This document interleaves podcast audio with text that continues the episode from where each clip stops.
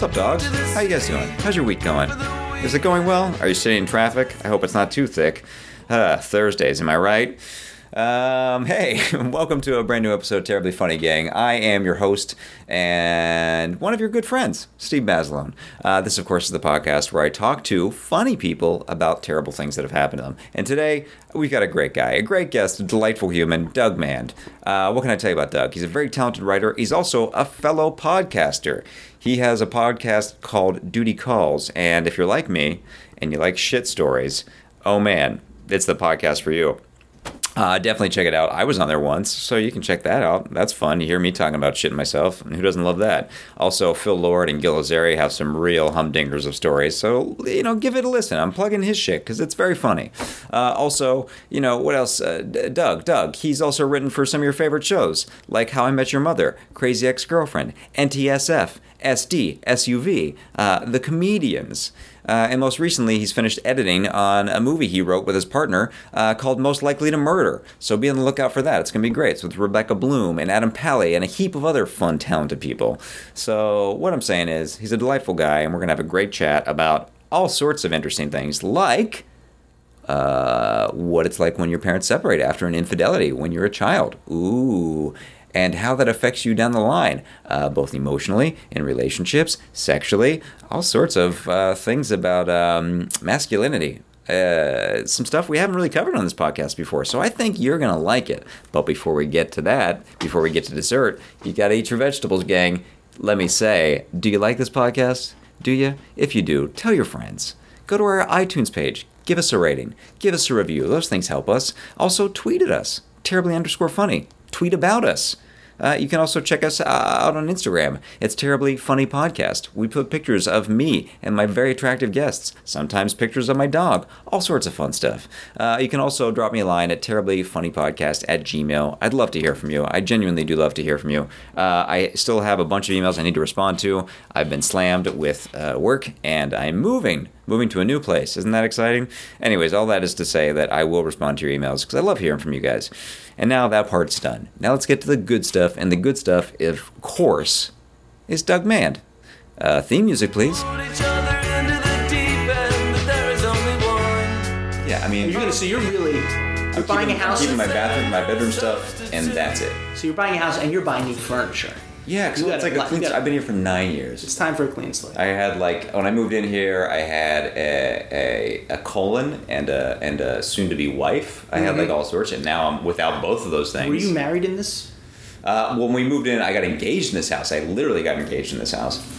Okay. And then, uh, yeah, I got married in this house, not actually in the house, but you know. No, I understand. But you were married, and the, the mm-hmm. subsequent divorce went mm-hmm. down in this house. Yeah, everything happened. Yeah, you got to get the fuck out of here. Yeah, you know, it's a lot of people I think are like, why did you stay? Uh, which is a fair question. But I had just come off of I was in New York for nine months on a yeah. job, so I was like living out of a duffel bag. Sure. And as soon as I came back, we split because we knew like it was coming. It was like worked out that entire year. It was like you know. While you were in New York, you knew you were going to split. Like, it was like a, it was like that's what we were trying to figure out, and it was just like it was like work on it, work on it, work on it. Uh, now it's just a death rattle, and I'm fighting to keep it alive. Mm-hmm. And then like finally like November is like well this is done. So I got back in January, and then she left, and um, you know it was obviously very hard, but. I after coming off of living in duffel out of a duffel bag and, and a sublet for like nine months, like yeah. this felt calming. Yeah. As no, opposed no, to because like totally I had fair. so much upheaval, so this was like it didn't feel like this wasn't attached to if the this sadness. Not, it, it, as long as this wasn't you not letting go. No. Of, then who gives a shit? No, because I went and looked Moving at other places. Yeah, it's the worst. I went and looked at a bunch of places, and whenever I did, because we got this in two thousand nine right after the crash, so yeah. it's like very cheap for what yeah. it is.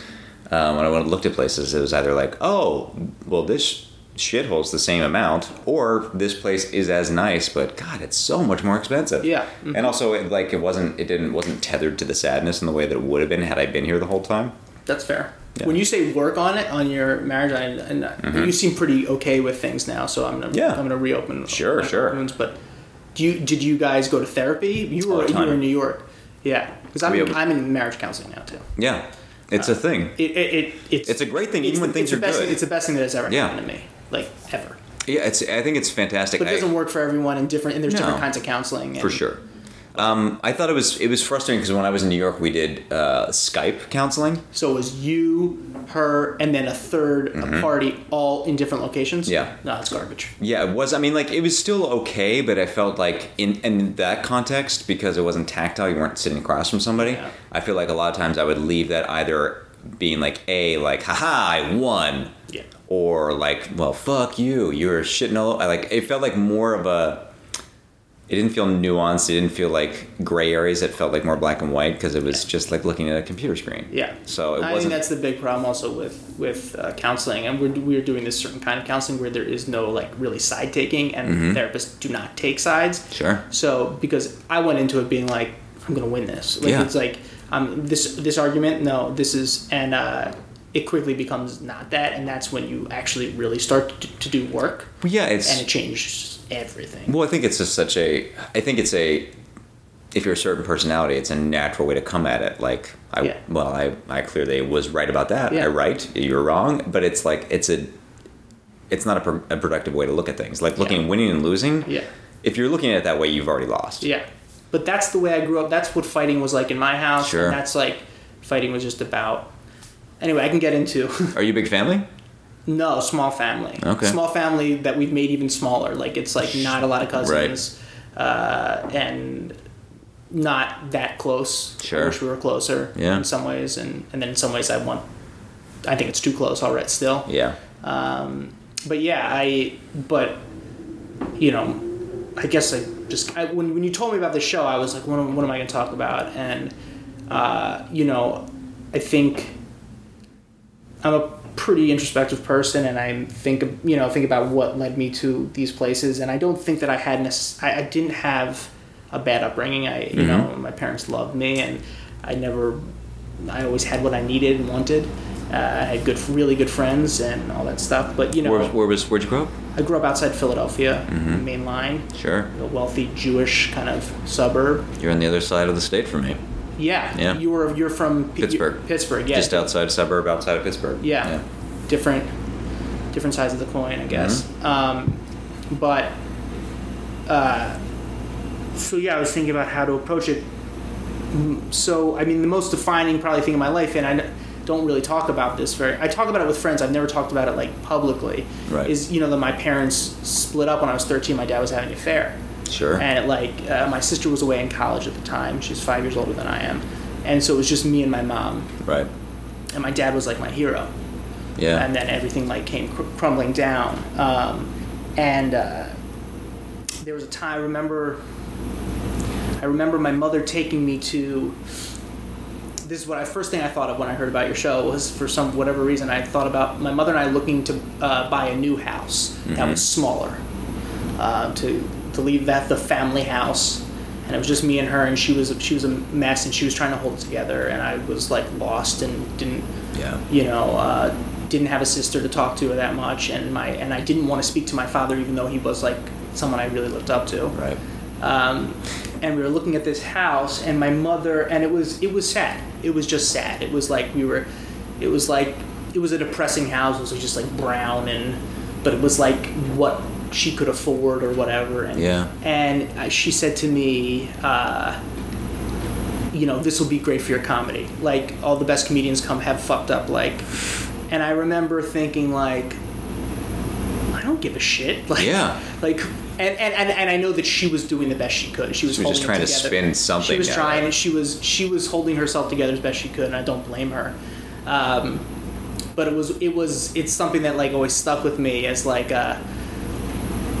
you know, a misguided kind of comment where right. it's like, you know, and, and as I'm now here and an adult in my own marriage and stuff, and I was like, well, did it, did it do anything for me or not? Yeah. Or what, what did it do? Um, but one thing it did for me for sure is that, so my parents ended up, they got back together, and my parents are still married to. Oh, wow. Yeah. Um, which is. How long was that process in between? A year. Yeah. Sounds probably like a, a rough year, but. A, a rough year that was. But it wasn't over after a year. You don't right. just like. I think now they're in a place closer to where like it's semi-normal. Right. Um, and you know, but it it's. I think it's a rite of passage for when kids realize that their parents are humans. Right. you know, and you realize my father is a human. My dad is someone who who has apologized and owned up to his mistakes, hasn't ever put uh, you know put the blame on anyone else right. but himself. He's never avoided it, um, which I respect, and I've learned to forgive him um, about that. Um, but it's it's one of those things where I, you know, in that year, you know, I guess I you know I saw my mother in a really bad way, and I saw what my father's actions had done, and I. And I've always been close to my mother, and I think that this kind of made me closer with her, and sure. and probably in unhealthy ways too, where it's like I was kind of like the man in the house, but I was thirteen, you know. Yeah. Uh, so fast forward to I'm sixteen years old. My parents are back together. It's you know it's it's a relatively normal house. It's not.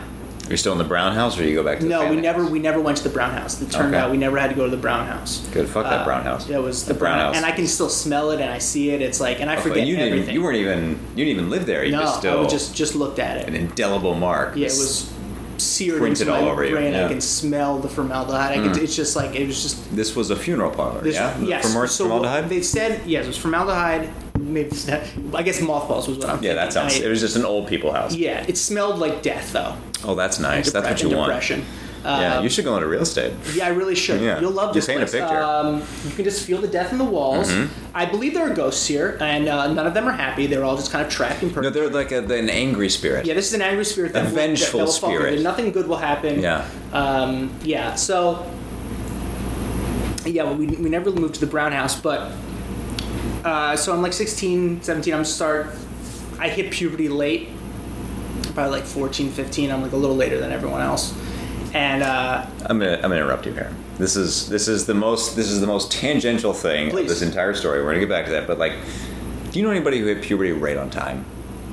I feel like everybody was either like well, like way before they should have, and are subsequently question. fucked up because of it, or well after and subsequently fucked up before it. Like, that, who are the people who are just like right, right down the line, right when everybody? That's else, a really good question. I don't know. I because I just remember thinking that everyone was ahead of me. I was the same way. Yeah, I don't know. I but also, so here's something. I was really mm-hmm. short. Mm-hmm. And, Same. But, but not like wildly short. But my parent, and my but my mother was like so worried about how short I was. They took me to a doctor named Doctor Moshang. Well, that's a great way to like exacerbate any oh, sort of neuroses you totally. have about it. And Doctor Moshang was someone who could jumpstart your puberty with testosterone. And I was I remember, remember hand going jobs. To, I get it. Yeah. Well, yeah. not completely off. Oh, so okay. we went in to meet with Doctor Moshang. It was me and my father and my mother. And Doctor Moshang brought a. Uh, a young female nurse into the office uh, while checking me out, and Doctor Moshang then proceeded to pull my pants down, look at my penis, and I'll never forget. Goes, Doug has two pubic hairs, and then the the woman, the young attractive nurse, writing down two pubic hairs, and just like my penis going inside of myself. Oh my God! Uh, what? Yeah. This feels like the the exact the antithesis of what you should be doing. Terrible. Here. Just awful. Ugh. Just awful. So, I don't know, my best friend had hit puberty way before me, and he was tall and big and, and jerking off all the time. Sure. Well, I was well before I hit puberty. You were jerking off? Yeah. I mean, like, it was just like... What was just coming like out? Just, you were just rubbing your dick everywhere. Clear bullshit, yeah. So, nothing was coming out. No, I mean, no. It was like, it was like, uh, I guess, like, uh, you know... pre-pubescent pre-cum. I mean, I got to the place. Really? I, I, well, that blows me away. I didn't know that. No, you I mean, like I remember. I mean, we this we're way off topic, but we're not actually as off topic as you think. Okay, well, great. Um, well, I remember just like the first time I figured it, figured out the mechanics of it. Sure. Because I knew, because my dad had like a, a pretty solid porn collection. I found it pretty early on. And V H S I was like, well, this is or V H S, a bunch of magazines. And I remember just being like, well, this is something, there's something here. Yeah, I don't know how this perusing. works. And then one day figuring it out. You and just like, figured it out on your own. Yeah, I don't hand know just how it worked. Humping. No, hand. And then I don't know I don't know how I got to that place, but I figured it out. And then as soon as climax, immediately afterwards, like, that was, I am an awful person. I will oh, never do that again. Shame. And did it four times that day. And then every other yeah, day. Yeah, just then I was like, well, this is just my life now. I'm just a garbage person. When did person. you learn that it was okay? Um, I think it was like, I remember in, I think it was seventh grade, this kid, Dan Rippey. I remember, and before that, everybody like, you jerk off? Like, nah, man, I don't do that. That's that's it. That shit's, you can't. That's, yo, what? That's, that's weird. Easy. Yeah, yo. Yeah, exactly.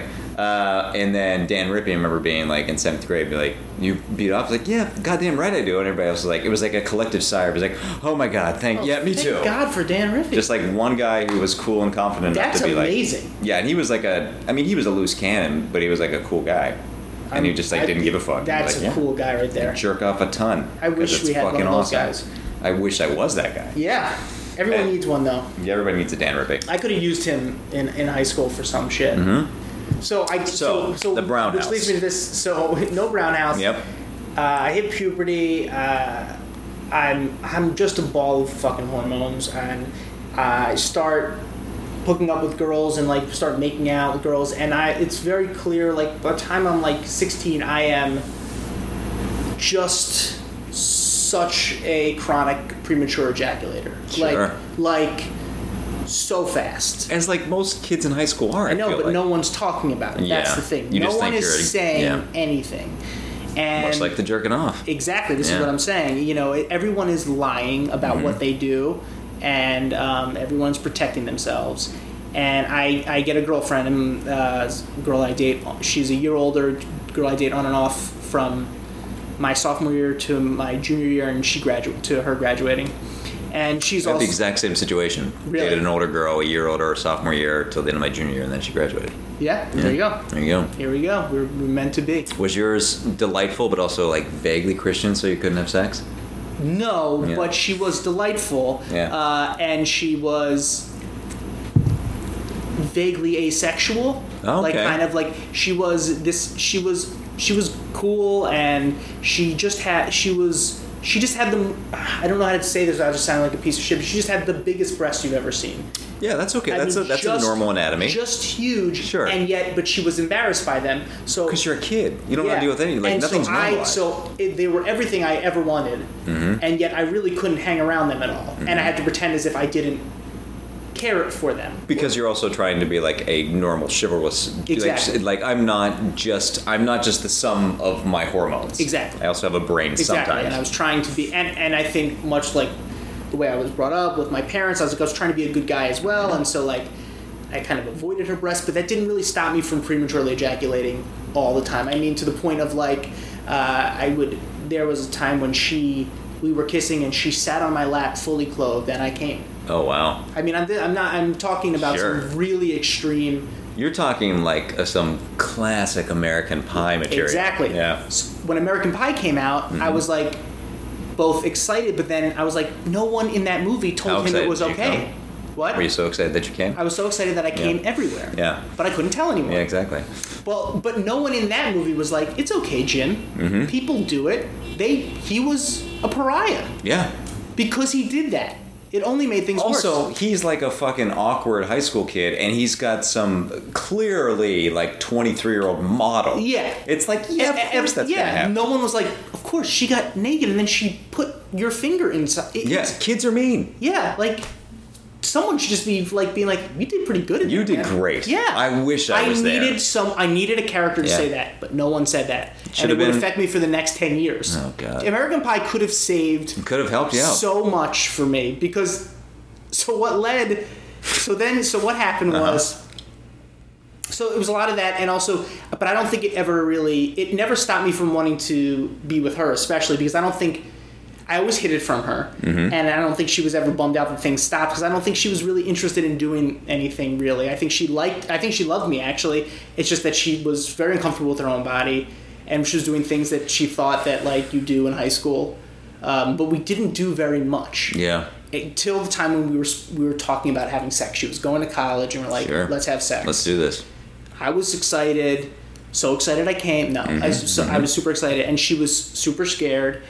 And she um, she eventually was like, okay, I think we can do this. Let's do it. And I just she she spoke to her doctor, and the uh, the game plan was that I would have a I wear a condom, and that she would use I don't know if it's a dental dam, but it was like this. Oh, you guys took all the precautions. She had them all. Yeah. So there's there was this thing, and I and I, it was like kind of like a film. It was like you know those dentine like. Oh yeah, the strips. I have one in my pocket right now. There you go. So I hope this was, was less minty because that was less minty. That would hurt, but yeah. it was the exact feel of that. And you, what you had to do was put it on your finger and then put it into the vagina. Oh wow! all the way up. Oh, boy. And leave it in there. This is a n- new thing to me. Right. Yeah. Okay, so that was the plan. She comes over. This is when I'm going to start getting really, really embarrassed. Uh, she comes over and she, she's like, well, let, let's do it. And I'm like, sweet. But my mother is home. Oh, boy. The and, stakes have never been higher. Yeah. And she's like, I don't want to do it with your mom here. I was like, okay. Reasonable. Totally reasonable. Also, I'm sure you don't really either. Well... Yeah, but also hold, you take what hold, you can get. Hold your... Okay. You're right. I'm interrupting. Well, no, I'm just saying I wish that I was that guy, but I mm-hmm. was the guy who... I went to my mother, and I told her. Okay. I'm so... I, I'm, like, trembling as I say this, and I was like... no, I was like, uh, Sarah wants to have sex. Mm-hmm. I'm a virgin, mm-hmm. and I would. I really want to do this. And my mother left. She said, okay, great, cool. Wow. She and she left. Great A mom. Yeah, we can talk about that. Sure. Uh, but yes. I mean... Sure. Yes. Yes. Yeah. Because she clearly trusted you, and you clearly trusted her because you came to her. I think the... But I think the problem was that... And what I would learn later in my life through years of therapy was that there are boundaries. Sure. And there are things that your mother shouldn't know. That should be yours yeah. as a man or as a woman... that are just yours, and they're your rites of passage. But the thing is, is like, you're not a man or a woman at that point. You're a, basically, you're a baby. But I'm but I'm also equating, uh, sure, sure, I'm not a man, but I'm trying to be, I'm a boy. Mm-hmm. I'm trying to have my own identity.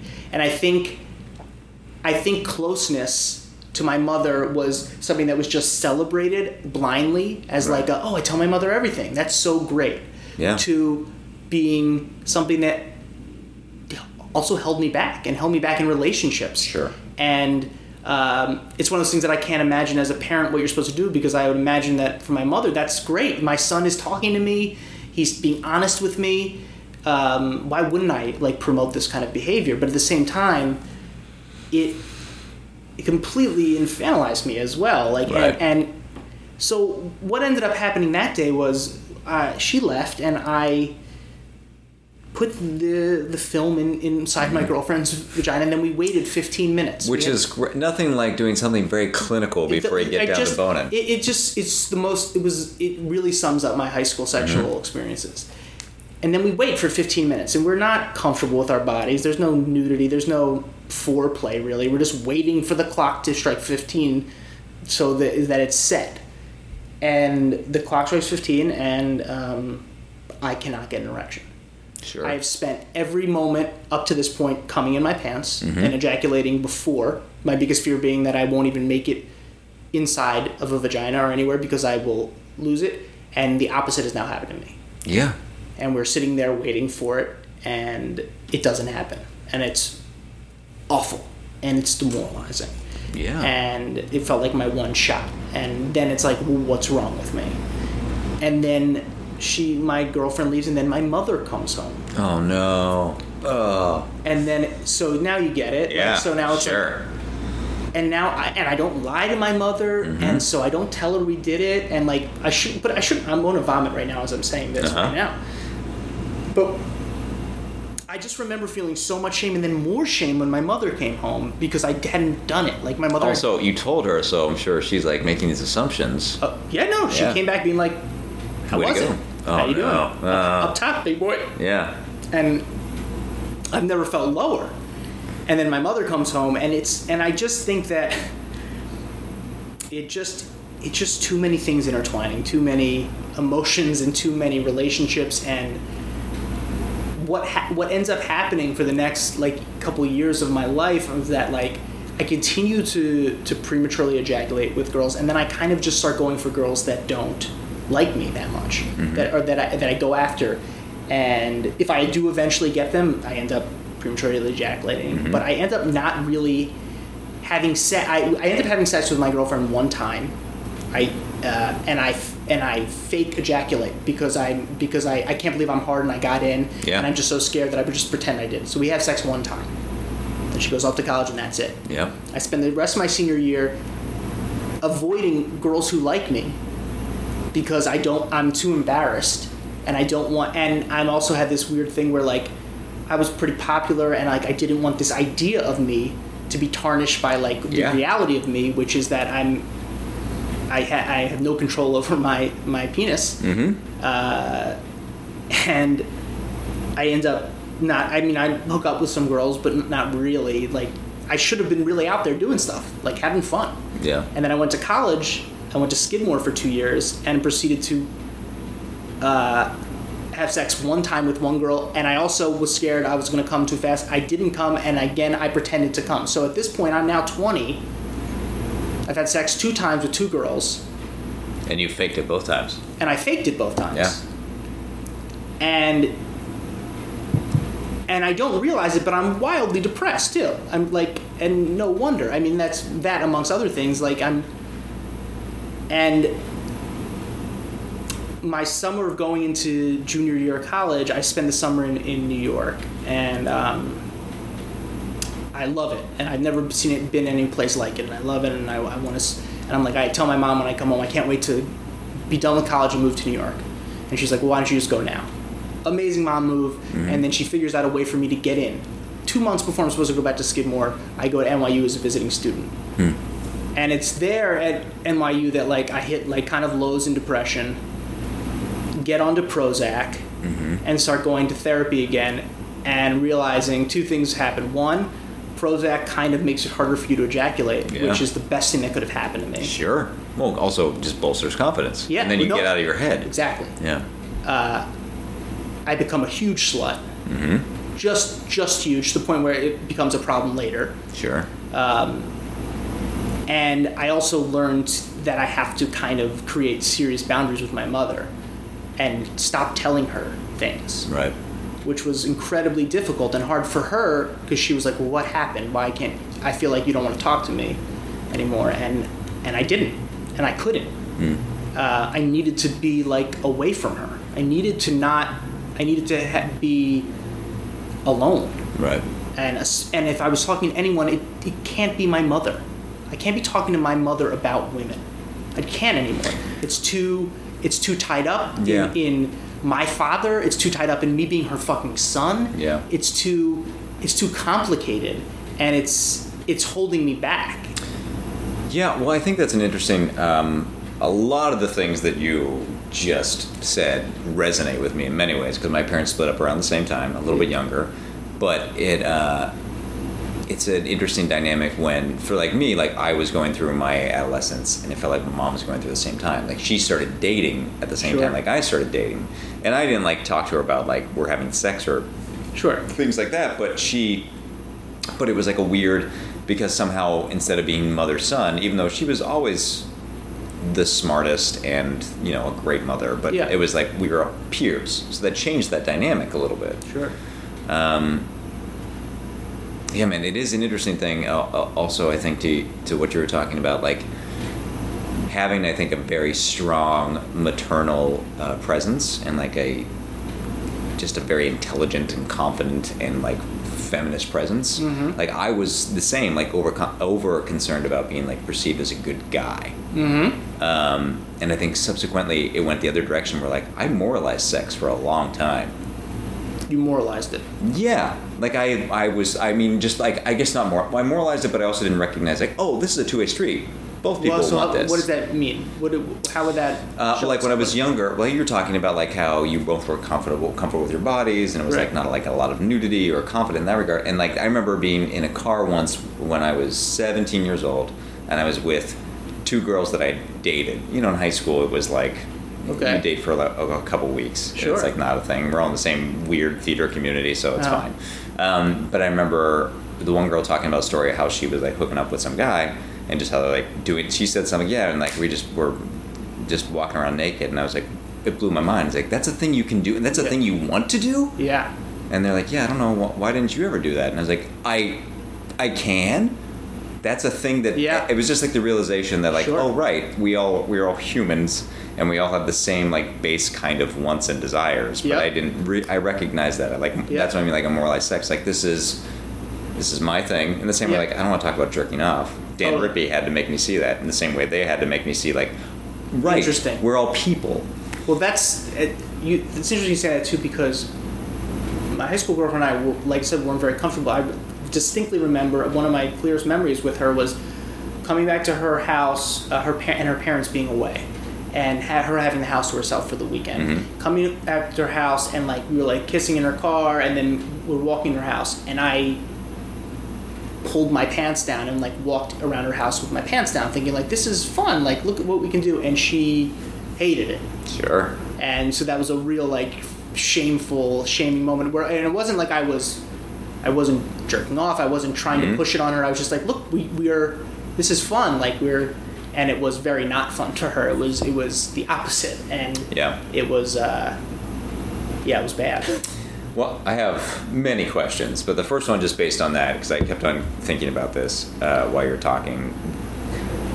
To what degree do you think uh, porn has helped things? The pro, pro, like the how uh, readily available porn is, like, because I feel like that like is somewhat in some way. I feel like kids. I mean, I also don't have kids, but like I feel like it's normalized sex to some degree because you see like it's so readily available and just in your face. Yeah. So I feel like there's the positive side of that is like feeling uh, less sex shaming, less um, more sex yeah. positive, more also like recognizing like a body is okay. It's okay to feel confident in your right. body.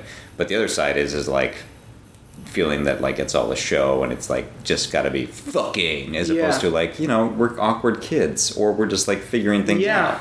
I mean, that's a good question. I don't when I When I was coming, like in, in high school, there was there was no internet porn. There was like A O L chat rooms. It'd be the like, thing where like you would the, load it and like eh, you'd come in and eh, it would be a picture of Cindy Crawford. Oh man! And like oh man! And you'd be on a, in a chat room, uh-huh. and it would just have to be someone with a female name in a chat room being like, "Hey, what's up?" And you'd be like, "Oh, she sounds so hot, oh, buddy." It was is, you know it's on. Yeah, yeah. like and uh, that's as far as it would go. Um, and I, I just watched. We, you know, a couple V H S tapes that we all passed around each other sure. till the wheels fell off. Like, really, just till they broke. Mm-hmm. Um, and I long for those days. I think that porn is... is and I love porn.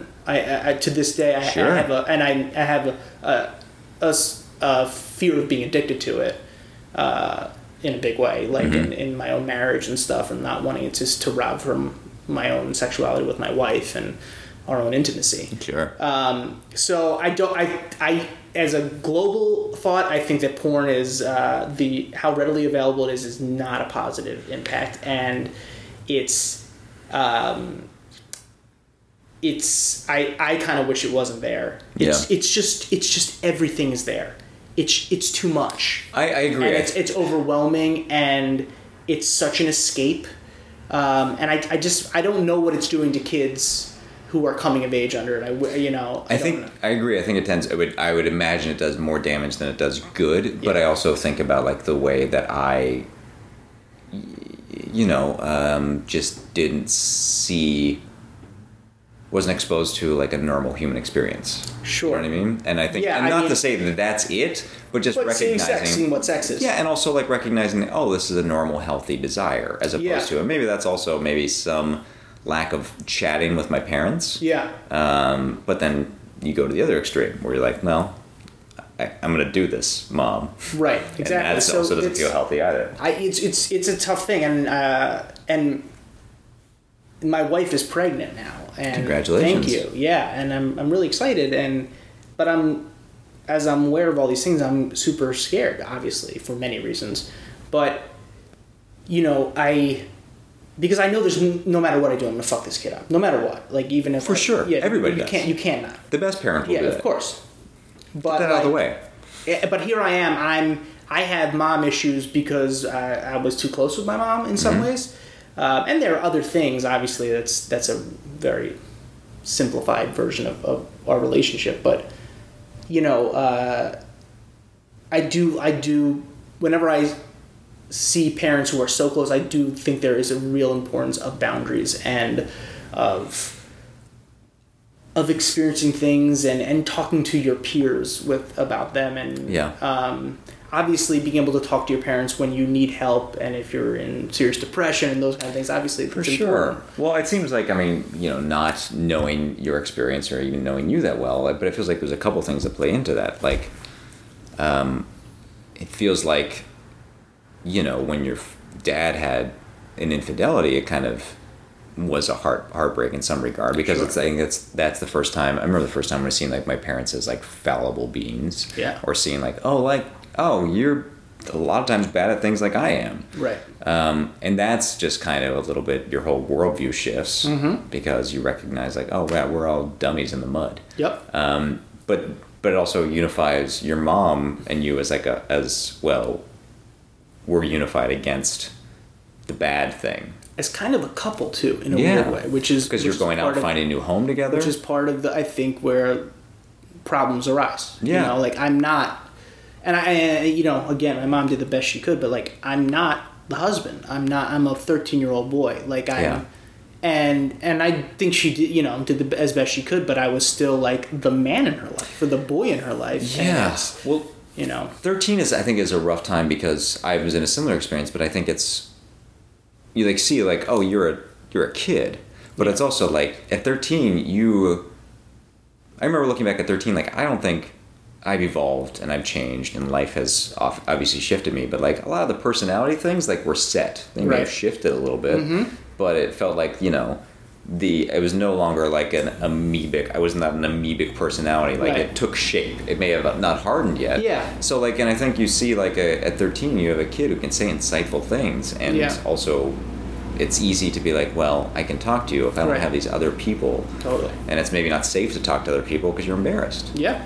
No, um, it's it's totally a thing. And it it also shaped me in, in the way that I I made a promise to never do that to someone. Sure. And never cheat on someone. And I have never cheated on anyone mm-hmm. to this day. Um, but it's it's an incredible amount of pressure. Not it's pressure not to cheat. You, it's just... monogamy is, uh, I believe, to be uh, is is incredibly unnatural, and you have to work at any relationship. Any relationship's a ton of work. But it's it's put such a heavy um, burden on that to me that it's you know it's just it also made marriage start to feel like a prison to me right. as well. Like right. there, you know, because suddenly my parents, who I thought had a happy marriage, did not. Yeah. And I, as a thirteen-year-old, I remember looking at other pe- parents, my friends' parents who were married, and thinking like, no, they must be miserable. Everyone must be miserable. Yeah. You know, there's no way. You know, because my parents, you know, on the surface, everything looked very idyllic. You know, my dad came to all my sporting events. We played right. catch. Yeah. You know, like, you know, and so it really, it really like fucked up, you know, the way I thought of marriage. Marriage felt like, oh, that's the beginning of the end. You, yeah. There's no way you're going to be happy. You just do it because you're you're supposed to do it. I, I, I tend to agree. I think I was I had a very like kind of nihilistic and defeatist attitude about marriage for a very long time. Um, but also from your perspective, like I understand how that, that opinion's formed, but also like they figured it out. They they they yeah. okay, we're all like we're all gonna fuck up. Like the way you say it did, like, but it was it's it's it was fucked up. Right. I mean, it was a lot of resentment for lots of years. Sure. And not a great place. Not a like uh, again, lots of people have it way worse. And but I don't know that I would have chosen that for them to stay together at that point. Right. Now at this age, like I'm glad they're together. Yeah. And um, you know, and I love them both. And and I and and they had there are a lot of beautiful things about their marriage. And right. and the forgiveness that they've shown each other, and, and they've, like, there are amazing things. But it was, I always wonder, was is it was it worth it? Was it healthy to continue? Was it really healthy? Yeah. And um, do you do, being married uh, for now a while now? Does it has it changed, shifted your perspective of how you view that? Like a little bit. Um,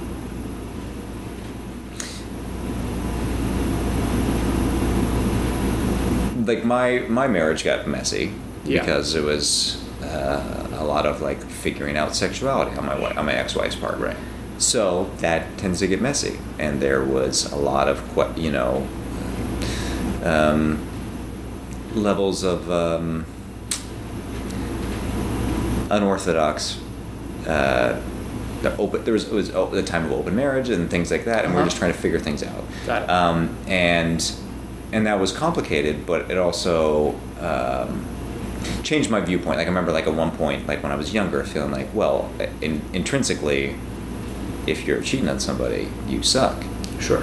And yeah, there's like, that's, that's a very, you know, binary yeah. way of looking at it. Yeah. And in a lot of ways that is true. Yes. But it's also like not recognizing the complication of relationships in life. And also like, you know, uh, I think when I was in it, it was like, okay, you're, you're human, I'm human. Right. All right. Where where would we lie emotionally? Okay. Do you feel like yeah. that's just a long way of saying, having been married now, looking back at your parents' relationship, does it feel like smaller than it did to you at the time? Or does it just feel still as real and as visceral it, as it did? It doesn't feel smaller. It feels... It feels like an inevitability if you don't work at sure. it. That's what it feels like. It right. feels like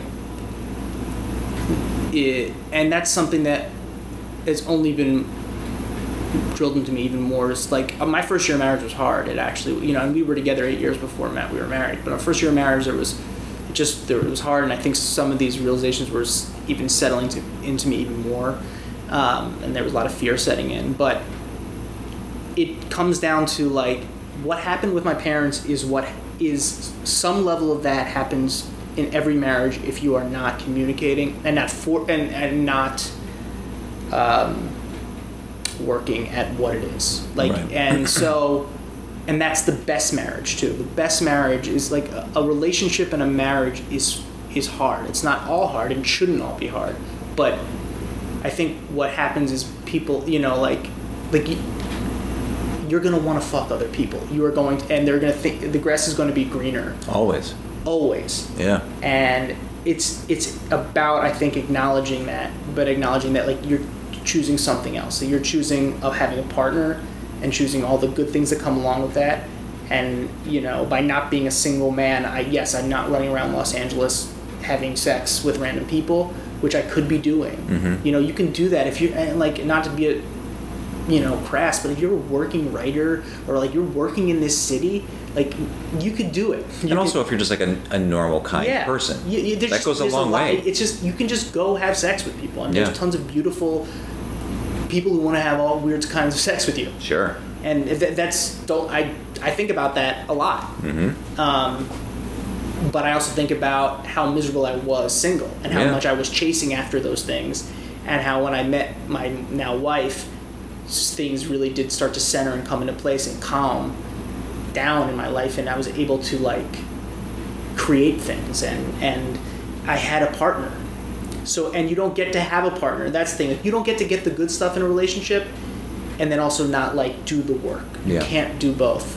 Uh, you can't, you just can't have it both, or I can't because I'm not someone who compartmentalized. There are people who cheat, who and it doesn't keep them up at night, and it doesn't. I, that's just not me. If I if I were to cheat. It would just eat at me. Yeah. And it would be... I agree. So, um, I guess, so that there's a long way of saying that, like, it's... What I want to be is I want to be not my parents. Mm-hmm. I want to be... Uh, it seems like you want to be more proactive. I want to be proactive, and I want to... And I don't... And I want us to, when we fight, to not fight just because we want to be angry at each other, just because we want to prove the other person's wrong, but we want. I want to understand, and I want to move on. Well, there's a way to fight productively, right? Exactly, and I yeah. never and I never done that until we started doing therapy. I right. never done that because I realized I was just fighting to stay angry because I just wanted to yell, or yeah. I just wanted to, or be right, or be right, and that Make never made me feel better. No, and it never did anything. Um, it's empty calories. Yeah, it's like cotton candy. Like you feel, exactly. I see, I proved I was right, but then exactly. you're like, no, I'm hungry still. Exactly. And the first time my wife forgave me and actually moved on from something and didn't dwell on it, I was blown away. Yeah. Because I had never seen that before. I'd never seen someone accept an apology and really accept it and say, thank you for saying that, and not bring it back up and not throw it back in someone's face. Right. So, you know, there's, it's, that's exciting to me. That's, you know, so yes, there's the, the sexuality part of it is, you know, I think I'm always going to want to go hump things and, and be a disgusting person. It's human nature. But I also, I want to have a family, mm-hmm. and I want my kids to grow up in a house where there's not fighting a lot, at mm-hmm. least. And um, that's, you know, that's what I want. And I, and I, that's, and I don't think that's something that just happens easily. You have to, you have to be mindful and I think work at it and, um, and give a shit and not just run away. Right. And not just go stick your dick in something else or get, just get drunk or just run away, you know, like, and there are times for some of those things, but it's just, it's just recognizing them. Yeah. Well, I mean, I mean, look, our instinct by and large is to self-medicate when things are uncomfortable. Like most of our lives are spent trying to uh, avoid discomfort. Sure. And that's what drinking, or that's what, you know, having some destructive casual sex, yeah. or just like not addressing, not sitting still and mm-hmm. addressing with what really the problem is. Yep, exactly. Um, so. I think, I wonder if you, if there's, I mean, also, I am not a therapist by any means, but like the correlation of uh, your tumultuous sexual exploits in high school and early college seem like it's so clearly linked to like your dad had sex with somebody else. Mm-hmm. So like naturally when you're thirteen years old, you're still like a cognitive and smart person, but yep. it's like a little bit like, oh, that's bad. Yes. So like even on a subconscious level, like linking like sex is bad. Sure. Which I think leads to um, just coming super fast. Yep. Or when like the times when the time comes and it's like there's a lot of pressure on it, like, oh, I am incredibly cerebral and heady about this. And your mind is more powerful than almost anything else in your body. It's, uh, so it's going to be like, well, it's, it's a good fuck point you, the dick stays yeah, down. Exactly. Yeah. You, if you prematurely ejaculate, you can't do damage. Yeah. You you know, and it's definitely something I thought about. Um, I don't know that that's the case because I was also, there was just... You're also a kid. I was just so horny. I was mm-hmm. just like that, like, it was just like all I could think about. And I, I just wanted, you know... to live inside of a breast, yeah, yeah, and, and never leave. Like the, like the lamp in I Dream of Jeannie. It, it, oh God, completely. Yeah, I mean, yeah. Um, so, but yeah, that there is that aspect of that. I do I do think about that as as this is a, a safe way not to hurt anyone. Is just it never even comes out of my pants. Yeah, in some situations, and I don't know. I don't know if it was that or if it was a combination of that and and just being ultra excited. Yeah, it's probably somewhere in between, right? Yeah, probably. It's usually.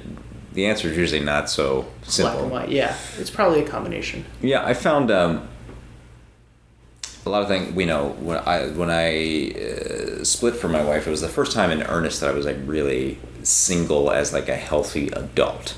Like I was single right. in you college. You dated her for a while, or like nine years. I mean, we were together okay. for like nine years ish, um, and I had a college girlfriend, and she was wonderful.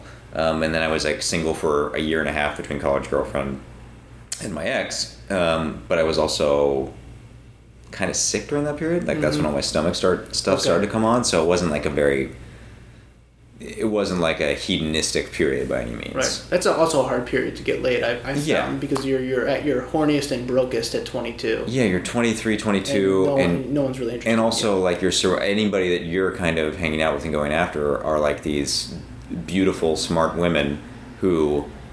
I know now from seeing single men, like, oh right, my age, you're going after that, like, and why are we, why are you, we all being kind of vaguely dirtbags about that? But it's like all those girls that I was going after, they were dating thirty-two year olds. Um, right. That's a weird social construct. Yes. And everybody is a weirdo, but um, and it's a bummer to be a woman. Yeah, it's a bummer to be a woman. It's also, I don't know, the whole thing is very complicated, and that's a different conversation. But. Um, I found that like being single in this first three years was like the first time like I really uh, in the last three years where it was like it was like a I'd never had like a a, a, a casual hookup like a, a sure friends with benefits really before yeah you never and it was like and it was like a period in which like recognizing like oh right I stopped kind of moralizing sex and recognizing that it's all very healthy uh-huh. and like as long as like it's treated honestly and open and you're doing it with kindness, that's like a very good thing. Did you have um, a good time? I had a great time, but then also to to your point with your high school girlfriend, I noticed like it was like a lot of just like wonderful people, but like you know knew that like I was either not in the place or like we were just not compatible enough. Sure. That it was like knowing that it was never gonna, it wasn't gonna be real. It wasn't gonna be like a, right. it was, it wasn't gonna have legs. Yeah. And then when I would come across people who were like, oh, real potential, it would be like the first sexual encounter would be like, nope, that's a disaster. Just because it was like you performance-wise, um, yeah, or just like clunky. It would just be because like clunky, you're all, or just you're all, all up in your head. You yeah, it's like just, very cerebral, and it's just like it's amazing how powerful the mind is. Well, you had been also just the last person you had such strong feelings for that you were hurt. I mean, and yeah, and, so, and they they went to the other gender. And they went to the other gender. And as much as I can like logic my way out of that, but it's like that's probably deep down. It's probably in there somewhere. Yeah. Totally. Um, I mean, that's that's that's that's traumatizing, and yeah, uh, yeah, just the thought of how scary it is to meet someone that you could actually be with, Sure. Could this be the, and then the thought of, could this be the next person that breaks my fucking heart? Yeah, all those things are tied in. It's just like so interesting how we do kind of back to American Pie and make fun of uh, when we don't have the language to totally. to understand it. Just like it's easy to mock something. I mean, in any whack, whack, whack, whack of life, walk of life, it's easy yeah. to mock something as opposed to trying to understand it. Yeah, I mean, I, I, I've said this before too, and you know, I. The guys that I'm very close with, I, I, I don't, I can't be close with, with men who don't talk about sex openly, mm-hmm. and who don't talk about sex not in like the Budweiser commercial of it the, all, but the talk locker about, room Porky's yeah, version exactly. of sex. But, yeah, exactly. But a combination of things where it's yes, there is a, it's not just, it's it's not all about feelings, but it's a combination of it. It's where we're talking about sex and the complications of sex, and also things that are super hot to us, or, or and things sure. that are. And also things that are shameful and embarrassing to us. I just, I can't talk to someone. I, I, I there's a limit to how close I can be, I find, with a, a man uh, if I can't, if we can't just be honest about, you know, like, what, you know, part of what's going on in our bedrooms a little bit. Like, it's sure. just, I, and it's, it, but it's, it's too much for some people. My, that, that behavior, my behavior is sometimes too much for, for people. And I, you know, I feel that out and I'll step back. Right. But I, you know, I, I need that kind of open honesty in my friendships too, because I also do it so I don't feel alone as well. So if I'm struggling and I'm and I'm scared and I'm like, well, you know, is that does, is, am I the only married guy who feels this way? Right. That I don't go in and just hide there and just and and not talk to anyone and not become that kid in high school who just came in his pants and didn't tell anyone yeah. and, and took myself out of the game. I want to talk about it and normalize it. I think, I mean, look, shared experience in a, in a, in a you know, a parallel lexicon, I think, is incredibly important, because otherwise you end up feeling like I did in sixth grade and all my peers did, like we're all just jerking off a ton, right? And like, but nobody said it was okay, right? Um, and it's, you know, it's kind of a little bit, I think, the same as like, you know, when you're like twenty-three, twenty-four and your first buddy from high school or whatever gets married, and you're like, that's fucking crazy. Totally. It's because horrifying. It's the first time. But then when you get, when it becomes like, oh, more and more people are doing it, it's like, oh, right, this is this is an okay thing. Totally. It's like a normal thing. And it just feels like whatever trepidation or fear is released because it's... It's normalized. Yeah, it's normalized. And I think, like, that's if you don't normalize it with people, and that's how you yeah. end up in, like, doing, like, a... That's how you end up doing weird shit. Yeah, I think bad stuff happens when you don't. Because you feel shameful and, yeah. when you don't share a little bit. I, I, yeah, I, I yeah. completely agree. Um, yeah, it, it's it's interesting, and I'm I'm gonna, I'm having a girl, I'm having a girl, and it's just. What are your feelings about that? I mean, it's I guess it's all the same thing, but it does. It's a little bit like, okay, I know my experience, so right. I already understand more about you. I, exactly. I think that I think that I always picture myself having a boy without sounding like a. Well, I think it's also just yeah. like. Yeah. A, a a multiplicity of me. Yeah. But I'm so excited, and I realized yeah. like maybe that's what I wanted all along, you know. Right. Like, uh, and I, my wife and I were talking the other day, and I was just like, "All right, well, it's just about the lessons are: do not send nude pictures, sure. do not videotape yourself ever, mm-hmm. especially with your face in it." Well, you this is you're already dealing with things like when she's like fourteen, fifteen, sixteen. I guess, but I think these things happen earlier. Yeah, probably. And so I'm trying, like, I, and I'm saying all this stuff, like, I, I just, like, and I was, like, I'm just, like, what is the, what parent am I? Like, like what, what how real am I going to be with my kids about things? Right. How are we going to talk about pot? How are we going to talk about... Also, like, you like, how preemptive do I need to be? Exactly. Because, like, sometimes you, like, bring something up. And they're like, and, like what? Uh, wait, I'm not ready for that. I mean, they won't say that, but... Totally. Yeah. But, you know, like, I'll check my, like, cousin's Facebook sometimes, like... and to see like what they were saying to each other at thirteen and fourteen, it's bad shit, and it's like a bl- and, and then I'm like, oh, this is this is far more advanced than I was at this age. Yeah. And uh, so I I'm I I'm already thinking about those things, obviously, and uh, but I you know in terms of uh, having a girl, like honestly, I'm just like don't just don't film yourself, like it'll get out. Sure. I I don't want to pretend like I've never been the guy who's like gonna I don't think pretend that like my daughter won't have sexual, like, or like when like guys would talk about my sister, I wouldn't be like, oh, that's fucked up, that's my sister. But I was like, I think mature enough to be like, yeah, everyone's got a yeah, sister. Yeah. Like I, I, I liked my and everybody. Fr- I liked my have... friend's sister. Yeah, like, exactly. I, like actively. Most so people just... have had sex with their sister to somebody. Exactly. Yeah. You know, and so I'm not gonna like, and I'm you know, like, I don't I don't want to or even pretend to be the father who's like, not my daughter, she's not going out until she's mm-hmm. twenty-two. Like, mm-hmm. fuck that. Like, you know, like, no way. Like, that's... Because I wouldn't be like that to a boy.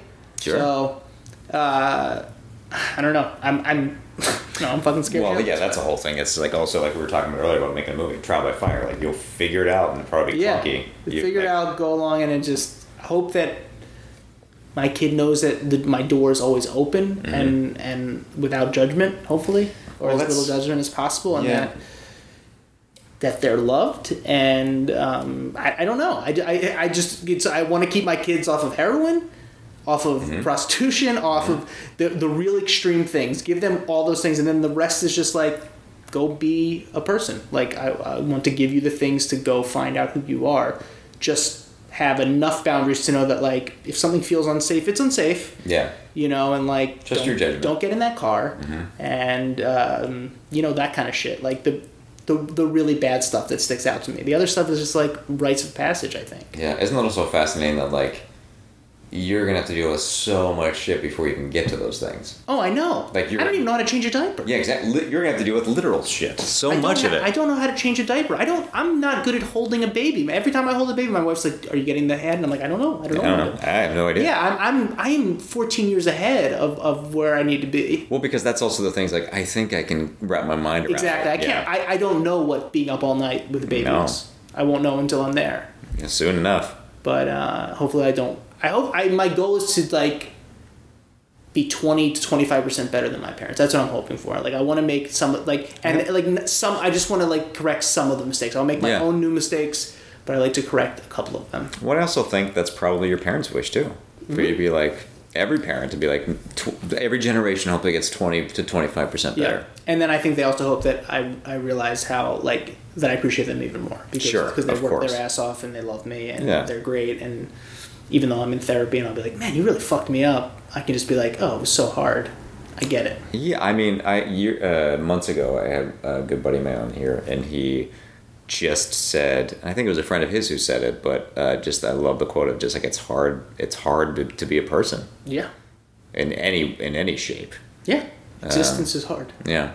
Uh, a question that I ask everybody, and this is a very much more a kind of amorphous conversation, but like, what would your advice be to be to anybody who is either going through or has gone through some sort of like trauma at a young age? I mean, it may not be a harrowing car accident, but trauma of like uh, having a fallen hero mm-hmm. to some degree, and then subsequently also like having weird um, or not productive uh, a viewpoint of uh, sex and mm-hmm. relationships. Uh, it's a long question. Well, just the baseline advice. I mean, I, I was lucky to have these things, but you know, like, don't keep it bottled up and, and talk to someone mm-hmm. if you can. I just not everyone has people around them they can talk to, but it's if you're if you're feeling a certain way, if you're feeling, if you're having nightmares, if you can't sleep, if you're having panic attacks, don't absorb that shame and just live with it and assume that it's your something is wrong with you. Mm-hmm. Um, and you know, at the very least, write about it. Open up a book, a journal, and just write feelings. Get it out there. Make it so it's not just inside of you. Yeah. And let it start to live outside of you, and and and see what happens from there. If it's not someone you can speak to that you trust, who um, is an adult that you feel safe with, then it's, you know, allow yourself just to, to write about it and to, um, yeah, and just, and whatever, it's hard. It's hard not to feel alone, I think, when, when you're a kid, too. Well, it's hard not to feel alone at all at any yeah. age, yeah. Um, it's one also, one of, again, one of the great things about being in a relationship and a marriage. Like, that's that's one of the, you know, qualities I have. Yeah. One of the reasons I work at it is because I have someone that will listen to me when yeah. I feel just shitty. Got an all-time partner. Exactly, and that's and that's beautiful. Yeah. So I would say, yeah, I, it's. I had good teachers growing up too. I had teachers I could reach out to and talk to, and um, and I had good parents. I mean, I did reach out to my. I there were to, there were many times when I did reach out to my parents and my father when he came back to my life, like. and they did give good advice, and they did give, they did listen to me. Right. And didn't make me feel shame about things. Um, so yeah, I would, um, I would say just get it out there somehow. Right. You know, it, it, it's it's not doing you any good just holding it in, and you're and you're not alone. How about that? That's the the easiest thing, is that whatever you're going through, someone else has gone through it and they've survived and they're good, they're okay, right. And that it's it's it's this is not the end. Yeah, I don't know. That's... Yeah, man. I mean, I think it's just like, what is the, like, every story's already been told. Yeah. But it's it's different context. So yeah. like the that sometimes feels. Um, stifling when you're trying to do something creative, but like in terms of my story as a person, it's already happened. Yeah. And whatever I'm feeling right now, it's like it's unique to me, and it's yeah. individual to me, and it's the first time I'm experiencing it, so it feels yeah. overwhelming. And it's real, and it that doesn't yeah. take away the fact that it's hurting you. And no, but it's not. It's not really unique. Yeah. So don't if like there is something that's maybe um, uh, enlightening in that. Yeah, I think I, I, I would hope there is. Isolating. I think that kids who go through significant traumas too, and awful uh, sexual abuse and those things, knowing that they are not alone, mm-hmm. I think is what I hear over and over again as being the most important thing, or or the, or the thing that allows them to breathe. Yeah. And and make it through the day. So. Yeah. Well, that's still what I want. Yeah, I mean, I think that's what everyone wants is yeah. to feel. Whether if it's eating pizza or like, you know. Yeah. Oh, my shame. Exactly. Yeah. No, one hundred percent. But, yeah. Well, thanks, man. Cool. I think uh, that was something. I think we ran the gamut from, um, you know, a lot of sex stuff. Good for us. Yeah, I, I came in being like, I, am I going to do, am I going to talk about this? And I was like, the Kid with the Shit podcast talking about coming too fast. But sure. I was a bit on the nose. Uh, hey man, you're. I think that's that's diversified. Yeah, that's true. You're showing there's not just one one trick pony. There's two sides to me. Yeah, and, and they're both gross. And they're all excretions. In they're some all capacity. excretions, and yeah, yeah, not very literary. Well, thanks, man. I appreciate it. Thank you for having me on. Hooray.